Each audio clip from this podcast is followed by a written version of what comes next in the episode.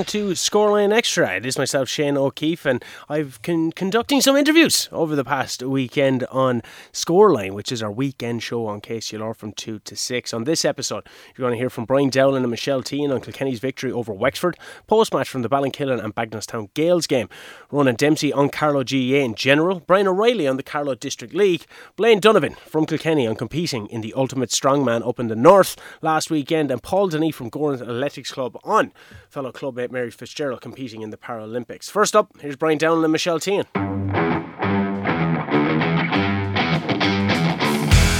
Brian Dowling, uh, I suppose, job done. Tale of two halves, I suppose, from your point of view. Good first half, not so good second half. Your overall thoughts after the game? Yeah, look, we're very happy with the, the first half. Probably the first 20 minutes, especially. I thought we were really motoring well, and probably the best 20 minutes we played all year. But kind of dropped off a bit in the second half. Look, I suppose it happens when you're that far ahead. You know, you lose that thing. But that's something that we have to work on next week because we know that we can't do that in the All Ireland semi final, or we won't. We'll be out of the championship fairly quick. Yeah, I suppose the one bad uh, incident in the first half was an injury to Kellyanne. Any update on her at the moment? Yeah, just a shoulder injury there, but I'm um, hoping maybe she might be okay for next week. We'll have to assess the next day or two. I think it, you know at the time I thought kind of sucked the energy out. I thought Kellyanne was having a super game and everything good we did in the first half was coming from Kellyanne making runs through the middle, which is brilliant at. And look, I just hope for her own sake, she's after having a lot of uh, serious injuries down the last couple of years, so please God she'll be okay. You went in at half time with a considerable lead. Did that really contribute to coming out in the second half and not performing as well as you did in the first? I think so. Look, in fairness to Wexford, they came out in the second half and upped up the intensity big time, and you know they really put it to us. And look, we're disappointed with the second half performance, but look, we came down here to win a quarter final. We won by 13 points, so we're more than happy to be going home to Kenny. Looking forward now to Sunday week with a lot to work on as well. Yeah, and three goals in the process as well. I suppose two very well worked goals. A lucky one, poor Laura Brennan just deceived for a small bit from a shot out from Denise. But you must be happy overall with the team's performance. Yeah, well, like we, you know, we wanted to start well today. You know, kind of felt maybe if, if we get Wexford a bit run on us at the start, you know, we'll give them a lot of confidence and we just wanted to, you know, really start well because we probably haven't been starting well in many games this year. So, looking fairness to the girls, we started very well. We got two goals. You know, Steffi Fitzgerald was true for another one, could have got a goal. So, look, we're happy getting a couple of goals. You know, the second, the third one was lucky enough, but we'll take it anyway. Semi final now next Sunday. Looking forward to it as well. No matter who it be, I know the draw is on for later on. Galway or Cork. Any preference? Um, I don't think we can get Galway as far as I understand. Uh, I think it's whoever wins this match and, and Cork, one or the other. So look, we're in the All Ireland semi final now. Every play at this stage, you know, teams are brilliant. So we'll, we'll just have to be ready and, you know, we'll, ha- we'll have to put in our best performance of the year if we want to get to an All Ireland final, that's for sure. And the last question I have for you too Miriam Bambrick's red card. Any thoughts on that? I didn't see it now, to be honest. Um, I, two, there was a tangle there. And I thought the two of them were after banging into each other, the two were on the ground. So I don't know. I don't know whether it was caught in video or whatever. We'll have to have a look at it after the game and, and see if it's worth appealing or not. But I don't know at the moment, so I can't comment on it because I didn't see it. So, if it is upheld, though, I suppose it's a major blow that she'll probably miss the semi final and the All Ireland final. Yeah, I said, look, we'll have to deal with that during the week and, and see. I said if it's worth appealing and if it's not overturned, I suppose it'll be very disappointing. All right, you know, Miriam has, has played a lot of league games with us this year and we're lucky not to be starting, so she would be a big loss. Yeah. Okay, thanks, Brian. Michelle Teahan job done, good win, quarter final. Looking forward to the semi final now uh, next weekend. But your overall thoughts after that victory against Wexford today? Yeah, I suppose we came here to do a job and we did it. So we're happy now to push on and focus on next week. You had a very good first half, uh, probably the best I've seen you play all year. Second half, not so good. Was it the thoughts of maybe job done at half time and little mistakes started to creep in, or did just Wexford come out in the second half more than what they did in the first? Yeah, I suppose at the before the game we were eager to go out and just play as a unit. That was our main aim. Um, no, it definitely wasn't job done at half time. We were in the dressing room making sure that we wouldn't slack off. I suppose it just kind of happens the way the game was was a bit I don't know, kind of hard to stay um, pushing on the whole time, but I think we did enough anyway to get to get what we needed. Your first half was exceptional. Crisp movement, hand passing, lovely interplay with one another, forwards working back as well. It must have been a joy to play out there, and especially in the surface, it looked immaculate out there. Yeah, it was. I suppose when we're playing as a unit and doing the same things right, that's when we're at our best. I suppose it just gives us something to work on that we couldn't do for the whole 60. So we'll definitely be looking at that now in training and trying to push on for the semis. Miriam is just after passing us there. She looks absolutely devastated after getting sent off. No one likes to, to do it, but you dug in in the last couple of minutes and made sure you got over the line for her as well.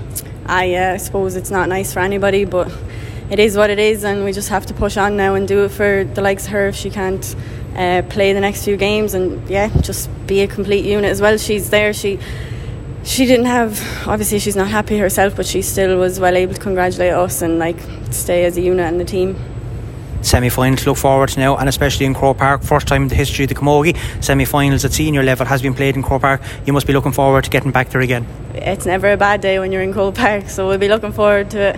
Um, yeah, delighted to have it up there on the big stage. Well, you had another good game today. Congratulations and best of luck next weekend. Thank you very much, Martin. Kilkenny now have a semi final to look forward to. Bagenalstown Gales may be looking forward as well. They had a great victory over Ballinkillen. Here's some post match reaction.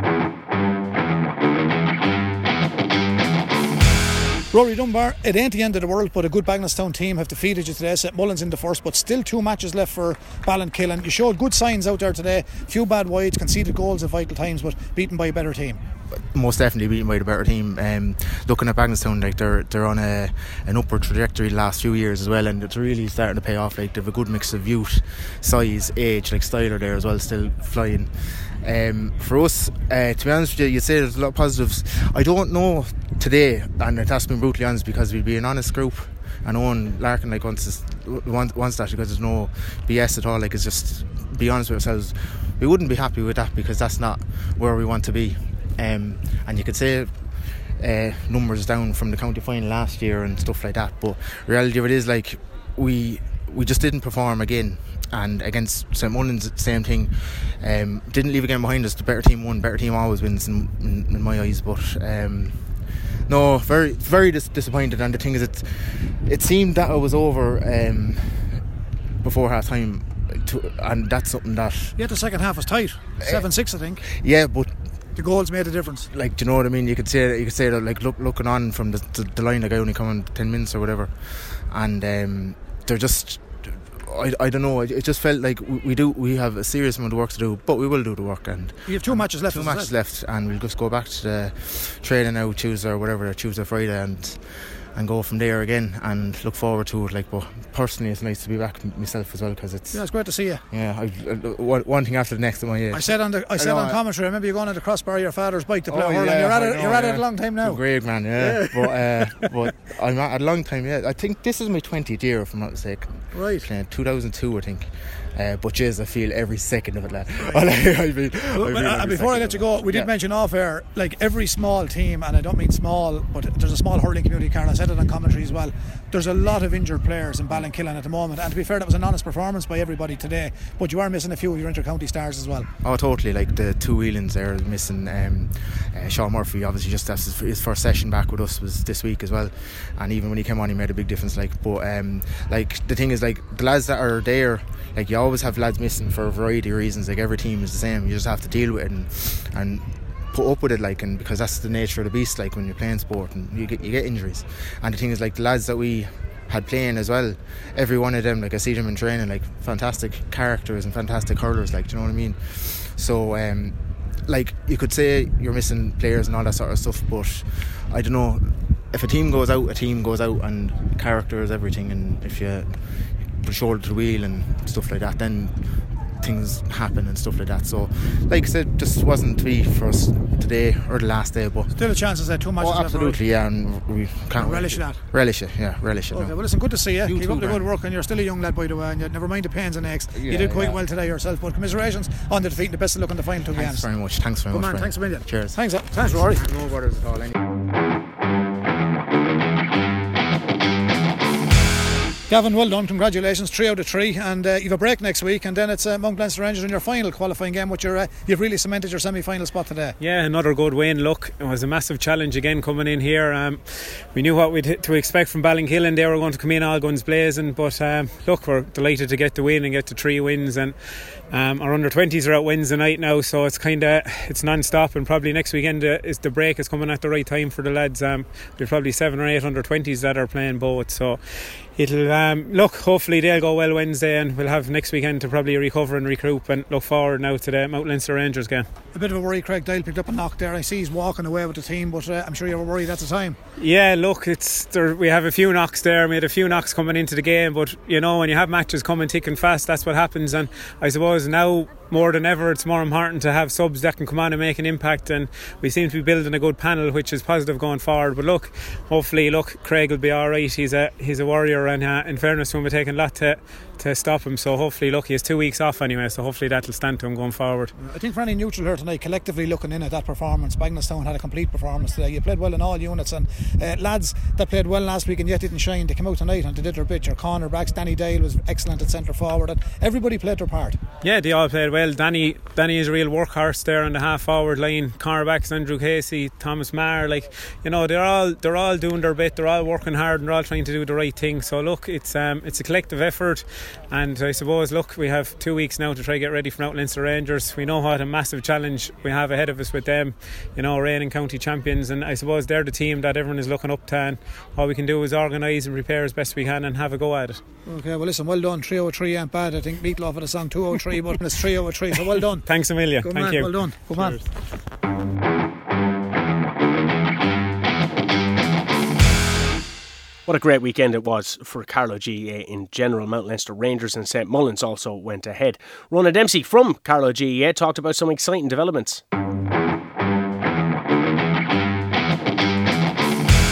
Welcome back to Scoreline with myself, Shane O'Keefe. Now, joining me on the line from Carlo GEA eh, is Ronan Dempsey. Ronan, thanks very much for taking the call.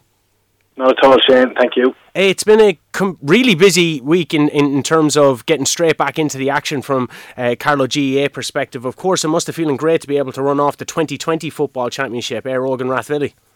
Yeah, it was really important to the board and to the clubs that 2020 was a proper full stop put on the season, and particularly for the players themselves that um, you know, in the annals of history, when we look back on the record books, that there's not a blank space for, for 2020. So, yeah, it was great to get it done. And, um, yeah, of course, Hero winners again. And we're right back now into the thick of the hurling championship. Bagenalstown Gales doing very well. Uh, Gavin Nolan saying they're not going to lose the run of themselves uh, as of yet, but they have a very important game coming up today against Ballinkillen, and then Netwatch Cullen Park is really getting a run for its money as well as we'll have uh, St Mullins going up against Mount Leinster Rangers. Yeah, it's great. It's great to have the spectators up to the 500 mark in Netwatch Cullen Park, and I think I suppose that is the main reasoning behind having um, the the marquee fixtures in the county grounds. But yeah, it looks as if Bagenalstown Gales are really starting to make an impression. Um, two wins from two, but this afternoon, as you say, Shane against Ballinkillen will be a real test it, it, must there must be a real sense of pride within Carlow GAA because we know you were very busy during uh, the pandemic. Of course, we've had a, an inter-county season that uh, ha- has just come to pass, and we had the Barrowside Challenge, and a lot of things were going on behind the scenes. But from a club level, like all club players are just so thrilled to have it back and the type of work that must have been going in behind the scenes. Like we know you were even doing kind of virtual things at the start of the pandemic to keep everybody engaged and uh, Kevin Regan is doing different things in podcast world as well so to keep that momentum going and it must really kind of feel like it's coming to fruition especially with people allowed back into Netwatch Cullen Park. We're able to hear the crowd now when we're doing the live commentary of the games and it just adds an extra sense of intrigue and excitement to the whole thing. Yeah, it, you're right, Shane. It was it was a crazy year, um, very very strange. But I think ourselves, along with our clubs um, and the club secretaries, particularly, you know, we adapted and we just rolled with the new normal, uh, if we can use that dreaded phrase again. And you know, particularly in the area of streaming, I think that was a big plus to be able to really get our hands into that because it was something that we would have liked to have done before um, in Carlow GAA, particularly at the knockout stages. Not so much the early rounds because, you know, even with 500 spectators allowed back in, you know, there's probably enough capacity for people to go and watch the games now. Um, but certainly the knockout rounds, you know, when you do have uh, more interest around that area, it's great to have that capacity to be able to roll that out now fairly quickly. So yeah, look, 2020 was a real learning experience, but um, yeah, it, hopefully kind of things are uh, start to get back to what we would consider the old normal. And like even speaking of that, we had the 2020 John West Féile uh, kind of cancelled, and that's starting today, and that'll be going ahead all next week as well. So from a youth perspective, just really encouraging to be able to get those back out into the field and have something exciting like uh, going to Croke Park at the end of it, and having that for the school boys and girls will it's just tremendous. Yeah, it's brilliant. To be fair, our Coiste na nÓg ran a great program of games last year. Um, it was week on week on week, and they got everything finished apart from I think it was three finals. So again, like the uh, adult board, they managed to finish uh, the 2020 championships as well just recently. So yeah, look, it's great, Féile. It's great to have Féile back, and it does add that you know that extra dimension because of the format of the tournament. Uh, as you said, it's starting tonight. Um, Féile na nGael, which is the hurling uh, section of it. That starts tonight, continues tomorrow with semi-finals and last round, and then um, the finals in Netwatch Cullen Park on Sunday morning. And then, as you say, Féile Peil na nÓg is on next weekend, and that takes the, the same format. So look, it's it's even great just to see Féile back on the, the calendar, you know, and that's uh, it's a big plus. And c- consider like there's so much to, to cover because considering the year that we had when it was kind of doom and gloom and there was different kind of things going on like even the draw on Thursday for the Strive Under 20 hurling championship took place and there's some good affairs there with Mount Leinster Rangers going up against St Mullins and Bagenalstown going up against Naomh Eoin. Um, these different things you're keeping everybody involved at this time. Yeah, it's we've put a lot of emphasis on the under 20 competitions this year, Shane. Um, it's an area that we probably have neglected over the years. Um, and I suppose the way we looked at it this year, rather than try to shoehorn it in uh, between other matches and things like that, we actually tried to prioritise the dates for the under 20 hurling. Now, I know it has to sit within a very tight window, and there's a lot of those guys overlapping and playing senior uh, this afternoon, but it seems to be running very well. And there's no doubt, and I think outside of uh, the senior hurling championship, with greatest respect to our junior and intermediate teams, the under 20 is the next best standard of hurling in the county out there, and similar to, to under 20 football once our under 20 football Super League gets up and running. So look, Strive came on board um, as partners for that, those competitions, and it's given a real boost. And I think the the young guys. They're not that young, but younger than me and you. but, you know that that cohort of players are really enjoying the competition and um, we hope that it'll go from strength to strength now from 2021 onwards. And probably impre- out there trying to impress Pat O'Flynn, who we were talking to not so long ago, only about two weeks ago, and he, he's really positive about the, the under 20 hurling scene as well in Carlow. Um, like, despite the intercounty career, and we've been talking to, to you know Tom Mullally, and we've been talking to different people, Niall Carew, about the the season that was had from an inter-county level and maybe the disappointment that that came with it. But behind the scenes, there seems to be, from Jim Bulger all the way down, just this really positive sentiment of the infrastructure being set into place. Not that it wasn't before, but there seems to be something kind of burning in the background that will no doubt benefit the inter-county scene in the next couple of years. Yeah, well, look, I mean, I suppose a group of us um, came under the employment of Cathology about seven, eight years ago, and with the help of the board, they kind of gave us the, the leeway to restructure things. Now, anyone that that understands that kind of process understands that it takes time for um, the wheels to, to really start turning. So I suppose when you do see uh, the product, and I know we you know we took a heavy beating at minor level, and and um, you know our, our, the rest of our panels may not have won their matches, but yeah, you can certainly see a progression of you know player development starting to come through now, and what we want, and this is also in, in conjunction with our clubs, is to make sure that you know, with the additions of uh, possibilities like GPOs in clubs, that we can really push the coaching standard up and then, you know, bring the, the, the next step of this process to the next level. And, and that's where it has to get to from here on. And uh, speaking of more processes and different things happening, you recently announced on Twitter that Damien Jordan has been appointed as the new uh, hurling games development uh, officer, replacing Benny Kenny. Um, that that's uh, is that a you know, was Benny that was stepping down or Damien that kind of came to fruition and came into your mind? And how did that process come about and what will his role be?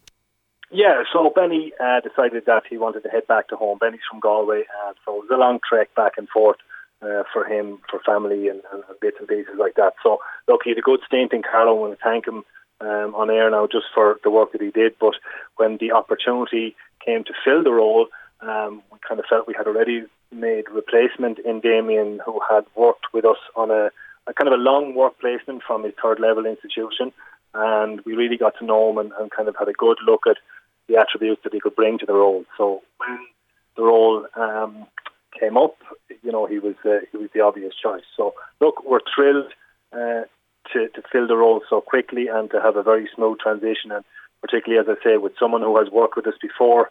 Uh, Damien knows the ropes very well, so there'll be very little settling in time for him. He'll hit the ground running on Monday, the 30th of, uh, of August, all going well. But, you know, as well as I mentioned, you know, there are other opportunities hopefully going to come on stream in the county of Carlow with the advent of the GPOs, as I mentioned. So obviously our, our staff members are GDAs, uh, administrators, whereas the GPOs are the games promotion officers.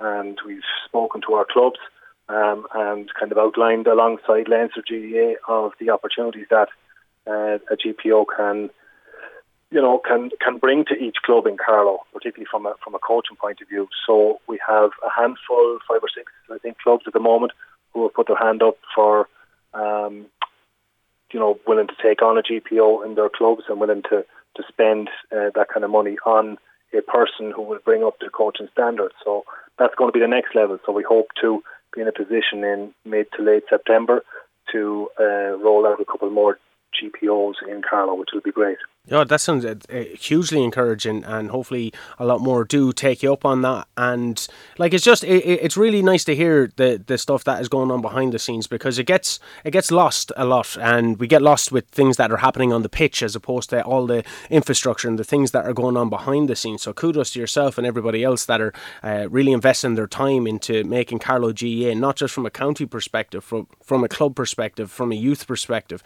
to make it into something special for for the people as we come back in to what is hopefully this new normal.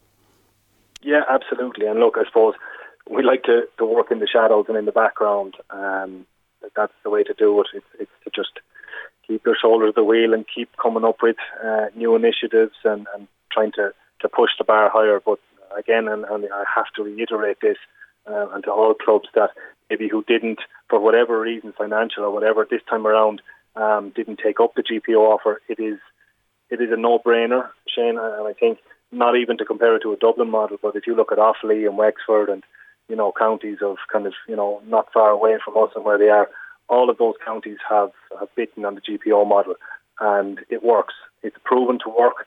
Um, it will definitely raise the standard of player development in each club, and as a consequence, obviously, then you know better players, better games, um, and better county players by an extension in the in the end of it all.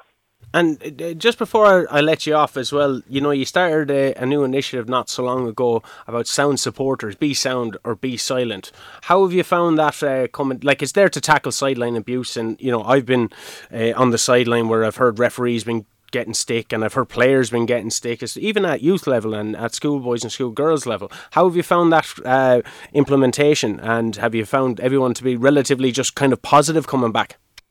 Yeah, the, the feedback has been overwhelmingly positive, Shane. It was something that we had been watching for three to four years, and we had tried different ways of, of trying to fix the problem because, as you as you mentioned, you know, it, it's very apparent that we had a major issue and it wasn't further up the food chain. It was at under under nine, under eleven, under thirteen is where you know a lot of these flashpoints occur.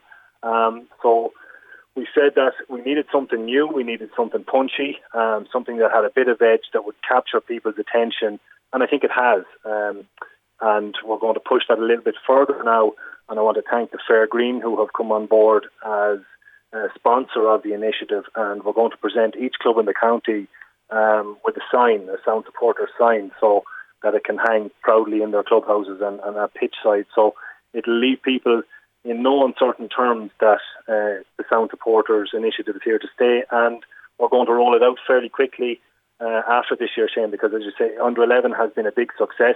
We've had a couple of minor issues that have been um, have been dealt with pretty severely, but in the main, um, I think the feedback from players, parents, supporters, everyone is that there is a better atmosphere at the under 11. So we're going to roll it out under 13 and under 15 fairly quickly for 2022, and then hopefully uh, we'll bring it to under 17, which is minor, um, in, in 2023. But yeah, we're gonna we're gonna keep this going. It's not gonna disappear like you know some things fizzle out and, and, and they disappear. These initiatives. This is here to stay in Carlow, uh, and that's why we wanted to make it very local.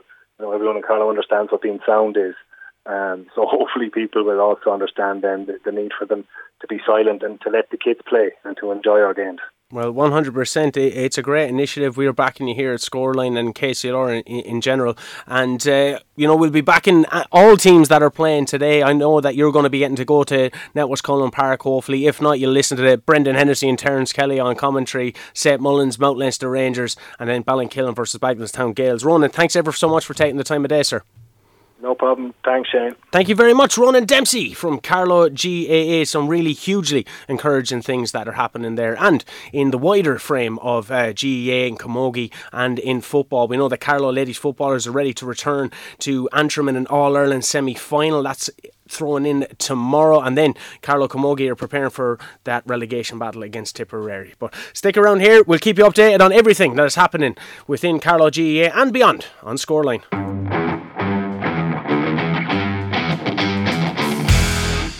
From Carlow GAA to Carlow Soccer, Brian O'Reilly joins us to talk about the KCLR Shield tournament that was in its second round.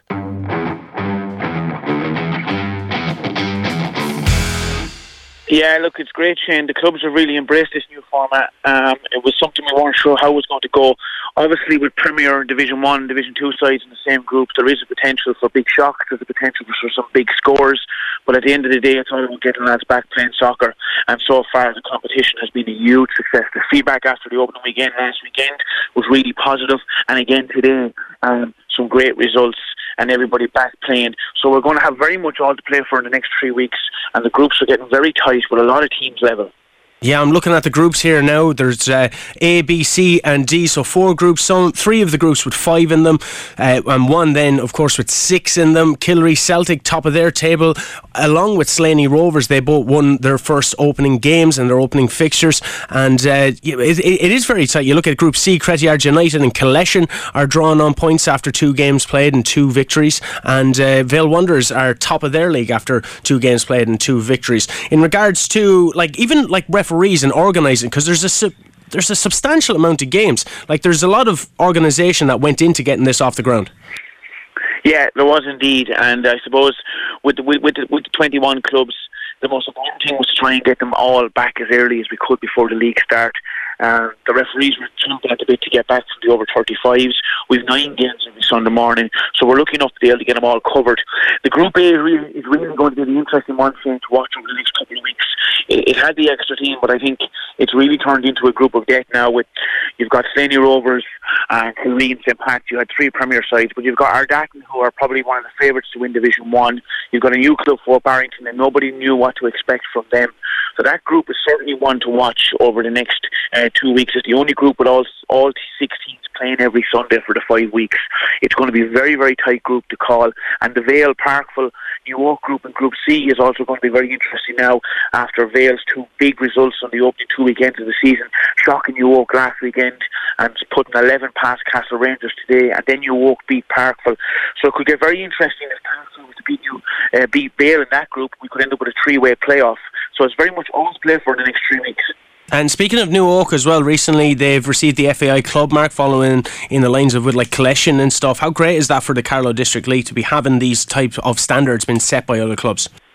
Yeah, it's fantastic. And it wasn't just New Oak. We had Collection and St. Pat's. We've had three of them in the last three weeks presented with the FAI club mark. That followed along after Parkville um, were one of the first clubs to get it. So it really shows how far the clubs have come, that they're setting the standard.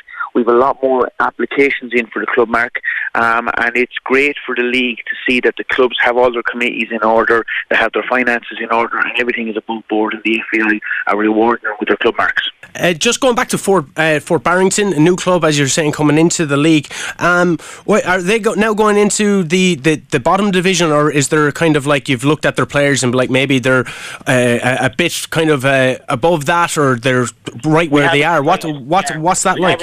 We, we, we still haven't decided yet, Shane. So the general rule of thumb would be normally we'd look at the players, but uh, the fact that the players haven't played in the Carlow League before, um, it's quite difficult. So we're going to decide after the Shield. We're going to use the Shield to give us a guide. Like Ardathan were a new club last season, but we were able to tell from all the players that they had registered who had been playing in our league over the years that they were too strong for Division Two and Division One. So a similar decision will be made with Fort Barrington once we see how the Shield progresses and the results. They were very impressive last weekend. They only just lost two one to Premier side Senior Rovers. So it's very certainly one to watch over the next couple of weeks how they progress. Yeah, well, like uh, I remember kind of being with uh, Castlewarren Celtic in Kilkenny when New Park kind of came back and they got thrown into our division and they had to be said kind of stormed away with it. And then Freebooter C, of course, last year, the Leinster team that came up from the youth level, they were very good. They unfortunately defeated us in the final of the Divisional Two Cup. So it's a it's a hard thing for any type of. Uh, uh, committee to be able to decide as well, especially when you're thinking of Leinster Shields and stuff like that. Exactly, as I say, as I always say, you're damned if you're doing, you're damned if you don't. If you put them in Division One and they get relegated by a mile, it's our fault. If you put them in Division Two and they win it by 20 points, it's our fault. So it is a very difficult thing to do. All we can do is just watch the results and try as a committee to make the best decision for everybody. Yeah, and uh, speaking of great decisions, having that over 35 league going ahead with eight weeks, uh, I, am sure you just must be absolutely ecstatic that it's come to some type of fruition now. Everyone is delighted, and I suppose Cretty are, are the happiest coming out of that. Yeah, look, it was a fantastic decision. We, we made the decision as a committee to go ahead with a short season. It's been an absolutely tremendous success. Uh, record 16 teams entered. Nobody didn't, want to play. Nobody asked for three weeks. We ran it off in seven straight weeks. It went without a hitch. We never lost a game. It was just remarkable. And it's still not over, Shane, because of Slaney Rovers and St. Felix have tied on 18 points each uh, in Division 2. And we need to have a playoff on Tuesday week or Tuesday fortnight. And now we have two divisional cups starting this weekend with the four Division 1 quarterfinals Friday night and the four Division 2 quarterfinals. It's been a massive success. And obviously for Crettyard picking up their second league title in the space of seven weeks. And they also won the cup last year. So that's three trophies for them in the space of about nine weeks. Still two two trophies to play for with the Mullins Cup, which is the all 16 teams within together. We've got the two semi-finals now with Crettyard and Pats and Felix and Collection the weekend after next. So all very good. Yeah, it's sounding exciting. Um, I know I'm on the Kilkenny side of things playing in the league, and having the Patmar Shield come back as well is just it, it, it's a joyous thing for any soccer fan. And seeing the way, like I've had even people commenting uh, that have kind of observed the AGM the way it happened in Carlow, and we're just blown away by the organisational skills, by everything, and just how the AGM went. So kudos to everyone that is involved in that side of things. It often gets lost when you kind of look at the results on the pitch or you're on the sideline, but looking at the organisation that goes in behind it, and this exciting KCLR Shield is just, I don't know, it's, it, it's great to be able to observe. Yeah, thanks very much. We, we do put a lot of time into it, and hopefully things will progress now, just as well when the league starts in October. Exciting things happening in the Carlow District League and exciting things happening for one Kilkenny man. It is the strongman himself, Mr. Blaine Donovan, on competing in the Ultimate Strongman up in the North, and it's his only second competition. Started lifting weights and, and uh, up in the watershed with you many a time actually. and uh, like everyone in, in Loughbyters, you're either a hurler or you play soccer. You know, it's hard to to find a, a sport, so kind of weights took over from there. And what when did the journey then begin? Because like I I did kind of mention. I remember James Fennelly uh, doing strongman stuff out in the car park up near Woody's yeah. for a while, and you'd see the lads lifting Atlas stones, and you'd see the different mm-hmm. kind of events. And then I remember James kind of making that transition over onto television, and then you're seeing him there, and your mind is kind of blown because he lives just down the road from my parents, you mm-hmm. know. So there was like Ireland's strongest man at the time, you know, walking around the streets of Kilkenny. It was it something that you've seen been done in Kilkenny, and you were like, hmm, maybe, and it was in the back of your mind, or was it almost pandemic on set because you've after building a gym now yourself mm-hmm. out, out, out the back of the house. So was it something that came because of the pandemic, or was it always in the back of your mind that this is a competition that I'd like to get involved in?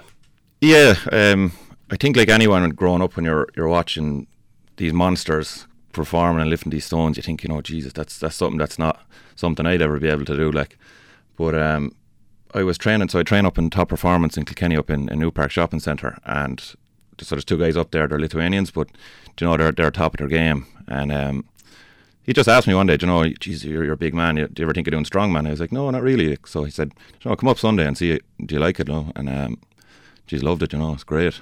Like I, I, I know for myself when you're training in something different.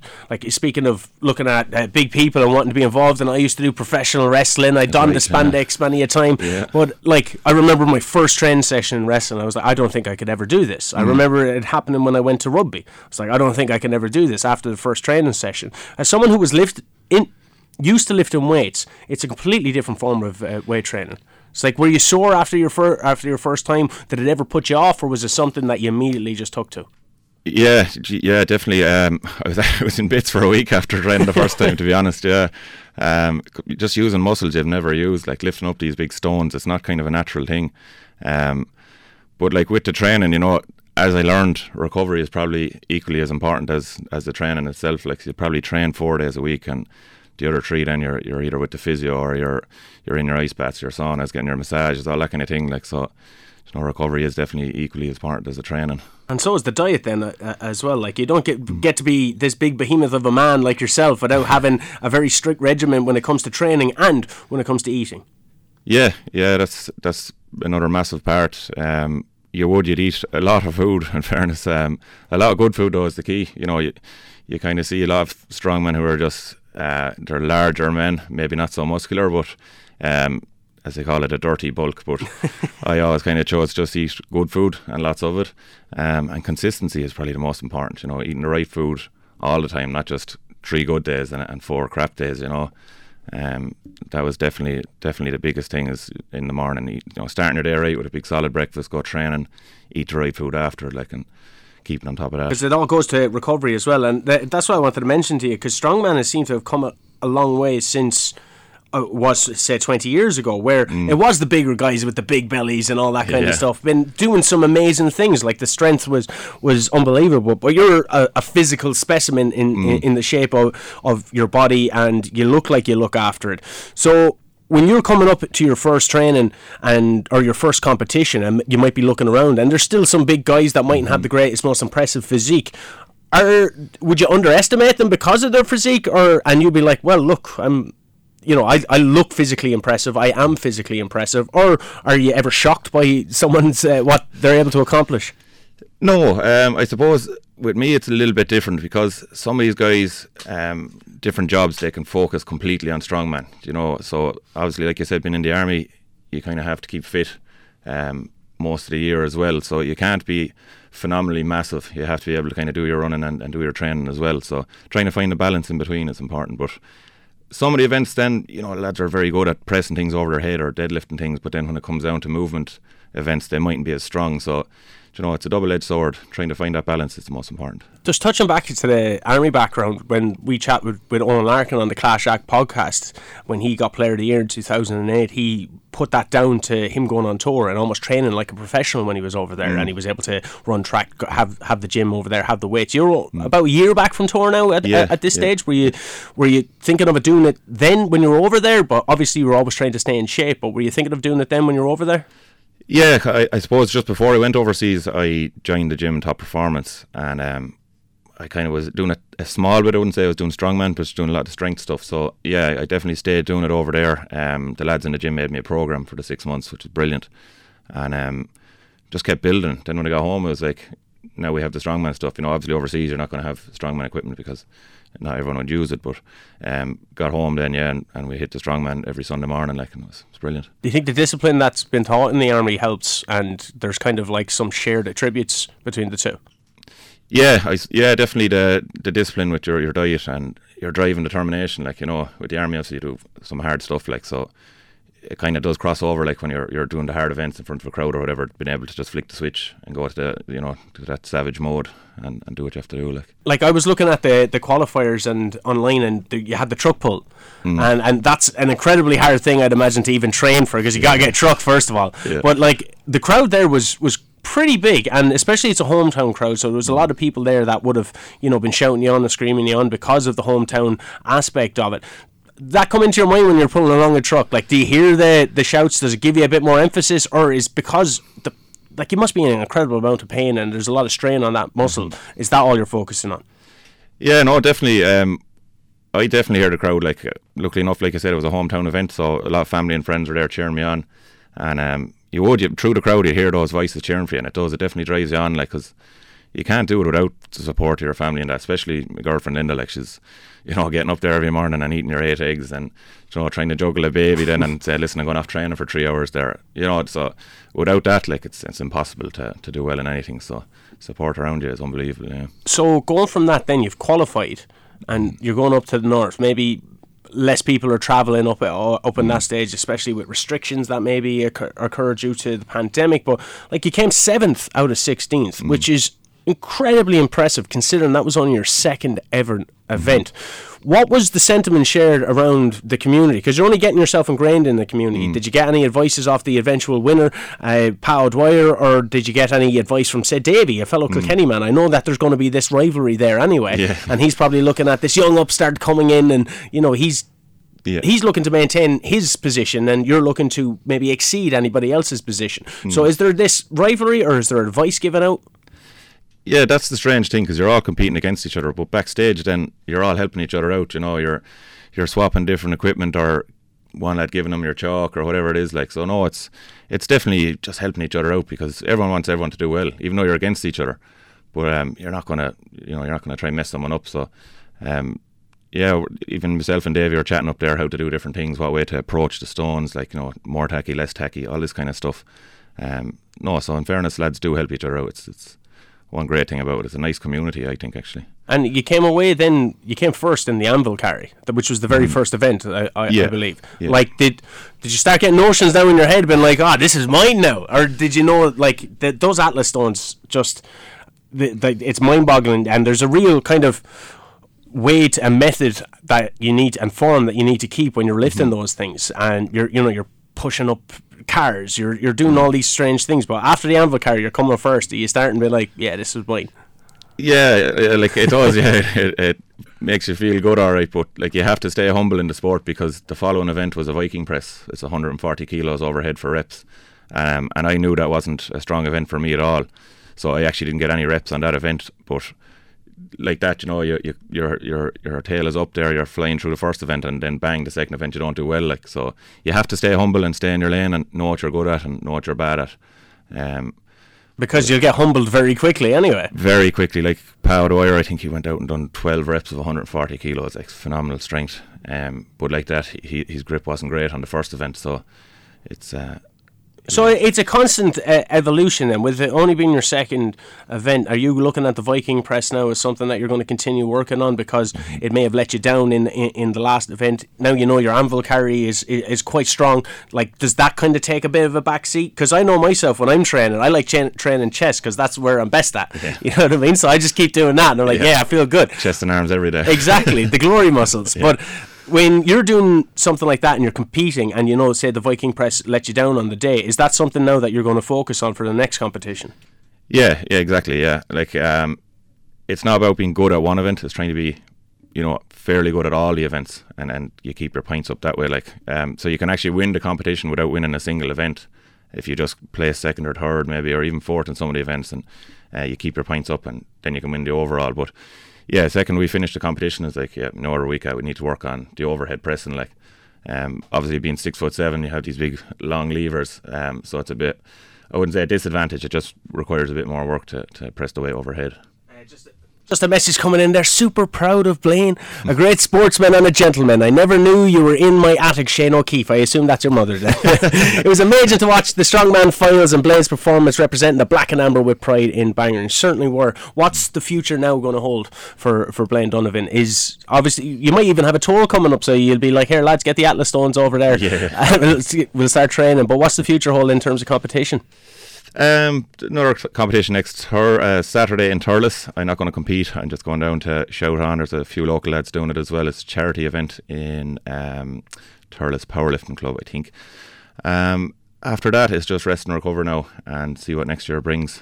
Uh, get ready for the next Republic of Ireland Strongest Man. And you're training in top performance, and we know Davy Jones has his uh, place where he's training strongman as well. In terms of top performance, um, like I, I assume it can't just be anybody that goes into into strongman. You'll have to have a certain mentality and you'll have to have a certain type of dedication and determination to do it. But if someone is out there listening and they're like, "Hey, I, I, wouldn't mind throwing a few kegs over my head mm-hmm. and I wouldn't mind doing a bit of truck pull and want to get involved in it," is top performance open to that kind of thing, or is is there other places that you might suggest to start training or doing it by yourself? Mm.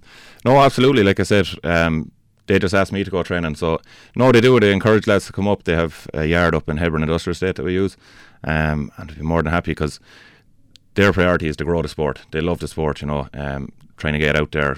You know, in Ireland it is hard, like I said, with GAA and soccer kind of reign supreme a lot of the time, and there's nothing wrong with that at all. But uh, for smaller sports to grow, it's, it's very hard, especially a sport that you think, geez, I'm not sending my son to do that, he's going to be broke up. Like, but that's not the case at all. It's like everything, you have to build up slowly and uh, learn the form and technique and it's a great sport then. Like so, I'd, I'd, advise anyone definitely call into the lads up in New Park Shopping Centre, Top Performance. Um, just ask them say I want to get and, strongman. And they don't just do strongman either. Like it's an actual no. gym also. So yeah, it's a it's a regular gym for everyone as well.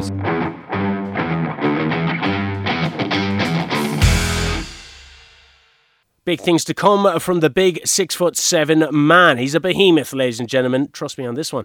Paul Deneve is up next now, talking about Mary Fitzgerald about to compete in the Paralympics in Tokyo.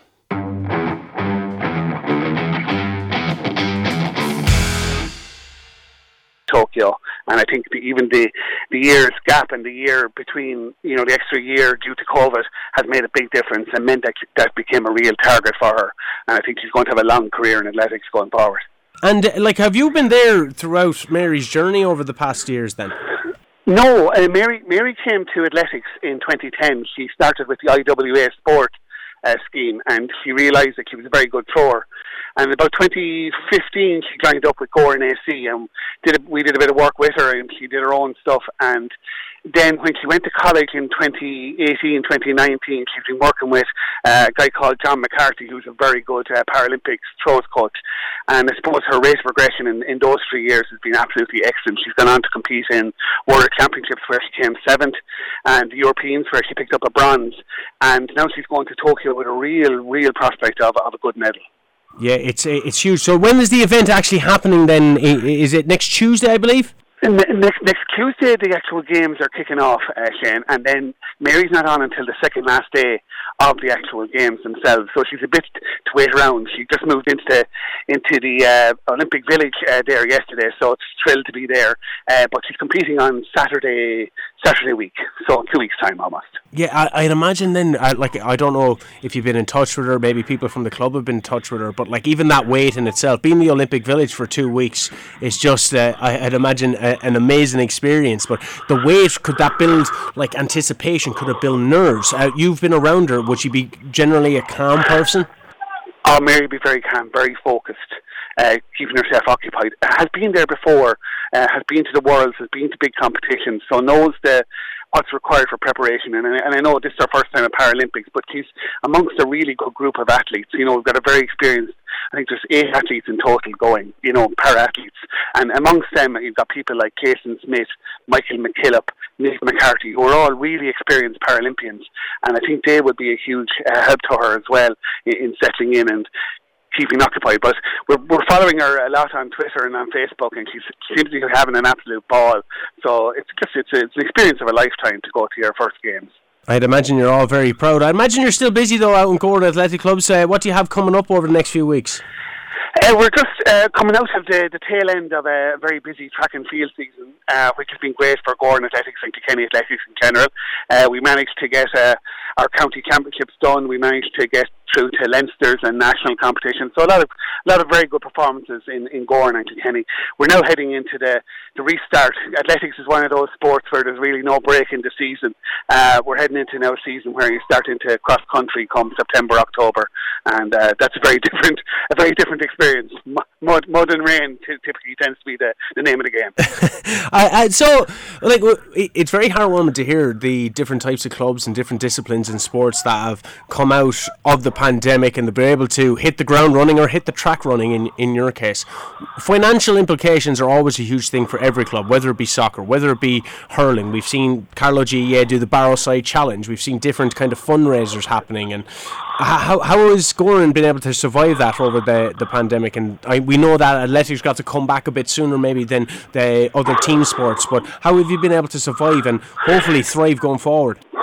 I mean, it was a big challenge. It is a big challenge. Um, the, the big challenge was, as you say, Shane, people did get back to running you know, because they could run individually or in smaller groups, and that worked. But like big, big fundraising events, like you know, we run a an event called the Stoop Ten Mile Race every every year out in in, in Dungarvan, and we had to drop that last year. This year, that's a big fundraising event. So we did a lot virtually, you know. So we basically had people running and sending in their times, and a lot of a lot of races uh, did that as well. And and and um, I, suppose that was the only way around it. Really, I was trying to get people connected, and we, we did a lot of work with sending out programs out to out to kids and out to out to families and out to athletes, so that they, keep in touch and keep working away. But but definitely, uh, it was it was great to be coming back like in April May this year and looking into competitions. It was just you, you could see the relief on everybody's um, faces and just the, the joy, you know, and looking at being able to do all Ireland's and Leinster's over the last few weeks has just been so much fun. You know, it's just a great a great release. Yeah, you can hear the enthusiasm even in your voice, and we're looking forward to whatever is coming from Gowran Athletic Club. We're looking forward then to seeing Mary's journey over in the Olympics. Uh, do you have like an event uh, planned to be able to watch it? Is it going to be late at night over here, or what way will it work? Uh, from lo- looking at the program at the moment, I'm delighted to see that um, both RTE and Channel Four are doing a huge amount of coverage of the, the, the Paralympics, which is great. You know, so you can see it on telly. It looks like it's going to be probably much the same as what happened with the Olympics, which is probably through the night coverage, and then with the finals probably in the in the kind of early morning into after afternoon our time. You know, so that's what we're, we're looking at the moment, and it's great to see like, there's some really um, Mary being there, um, as you say, Rosemary Gaffney being there from Kilkenny as well in the equestrian, and then you've got like some wonderful athletes going out into cycling, the swimming, and, and the athletics generally. Just really, really looking forward to this. Yeah, well, uh, we'll be all shouting them both on from here and shouting on Team Ireland indeed. But David, thanks ever so much for taking the time. I'm conscious now you're trying to keep an eye on the game as well. It's currently I have it. I'm on the the player here, so it's currently three twenty six to one fourteen. It looks like a bit of a cricket score. Maybe uh, has Cork managed to come back in the two minute lag that I have? No, I don't think so. no, I think I think this one. I think you're right, Ken. I think this one's slipping away from Cork. Uh, thanks Or very much, away. David. Absolute pleasure, sir. Best of luck. That's it from Scoreline Extra. I've been Shane O'Keefe. You can catch me and the angry young man, Robbie Dowling, every weekend from 2 to 6 on Scoreline's KCLR. KCLR Scoreline. Yeah, you get what I'm saying. Anyway, until then, stay safe, stay sane,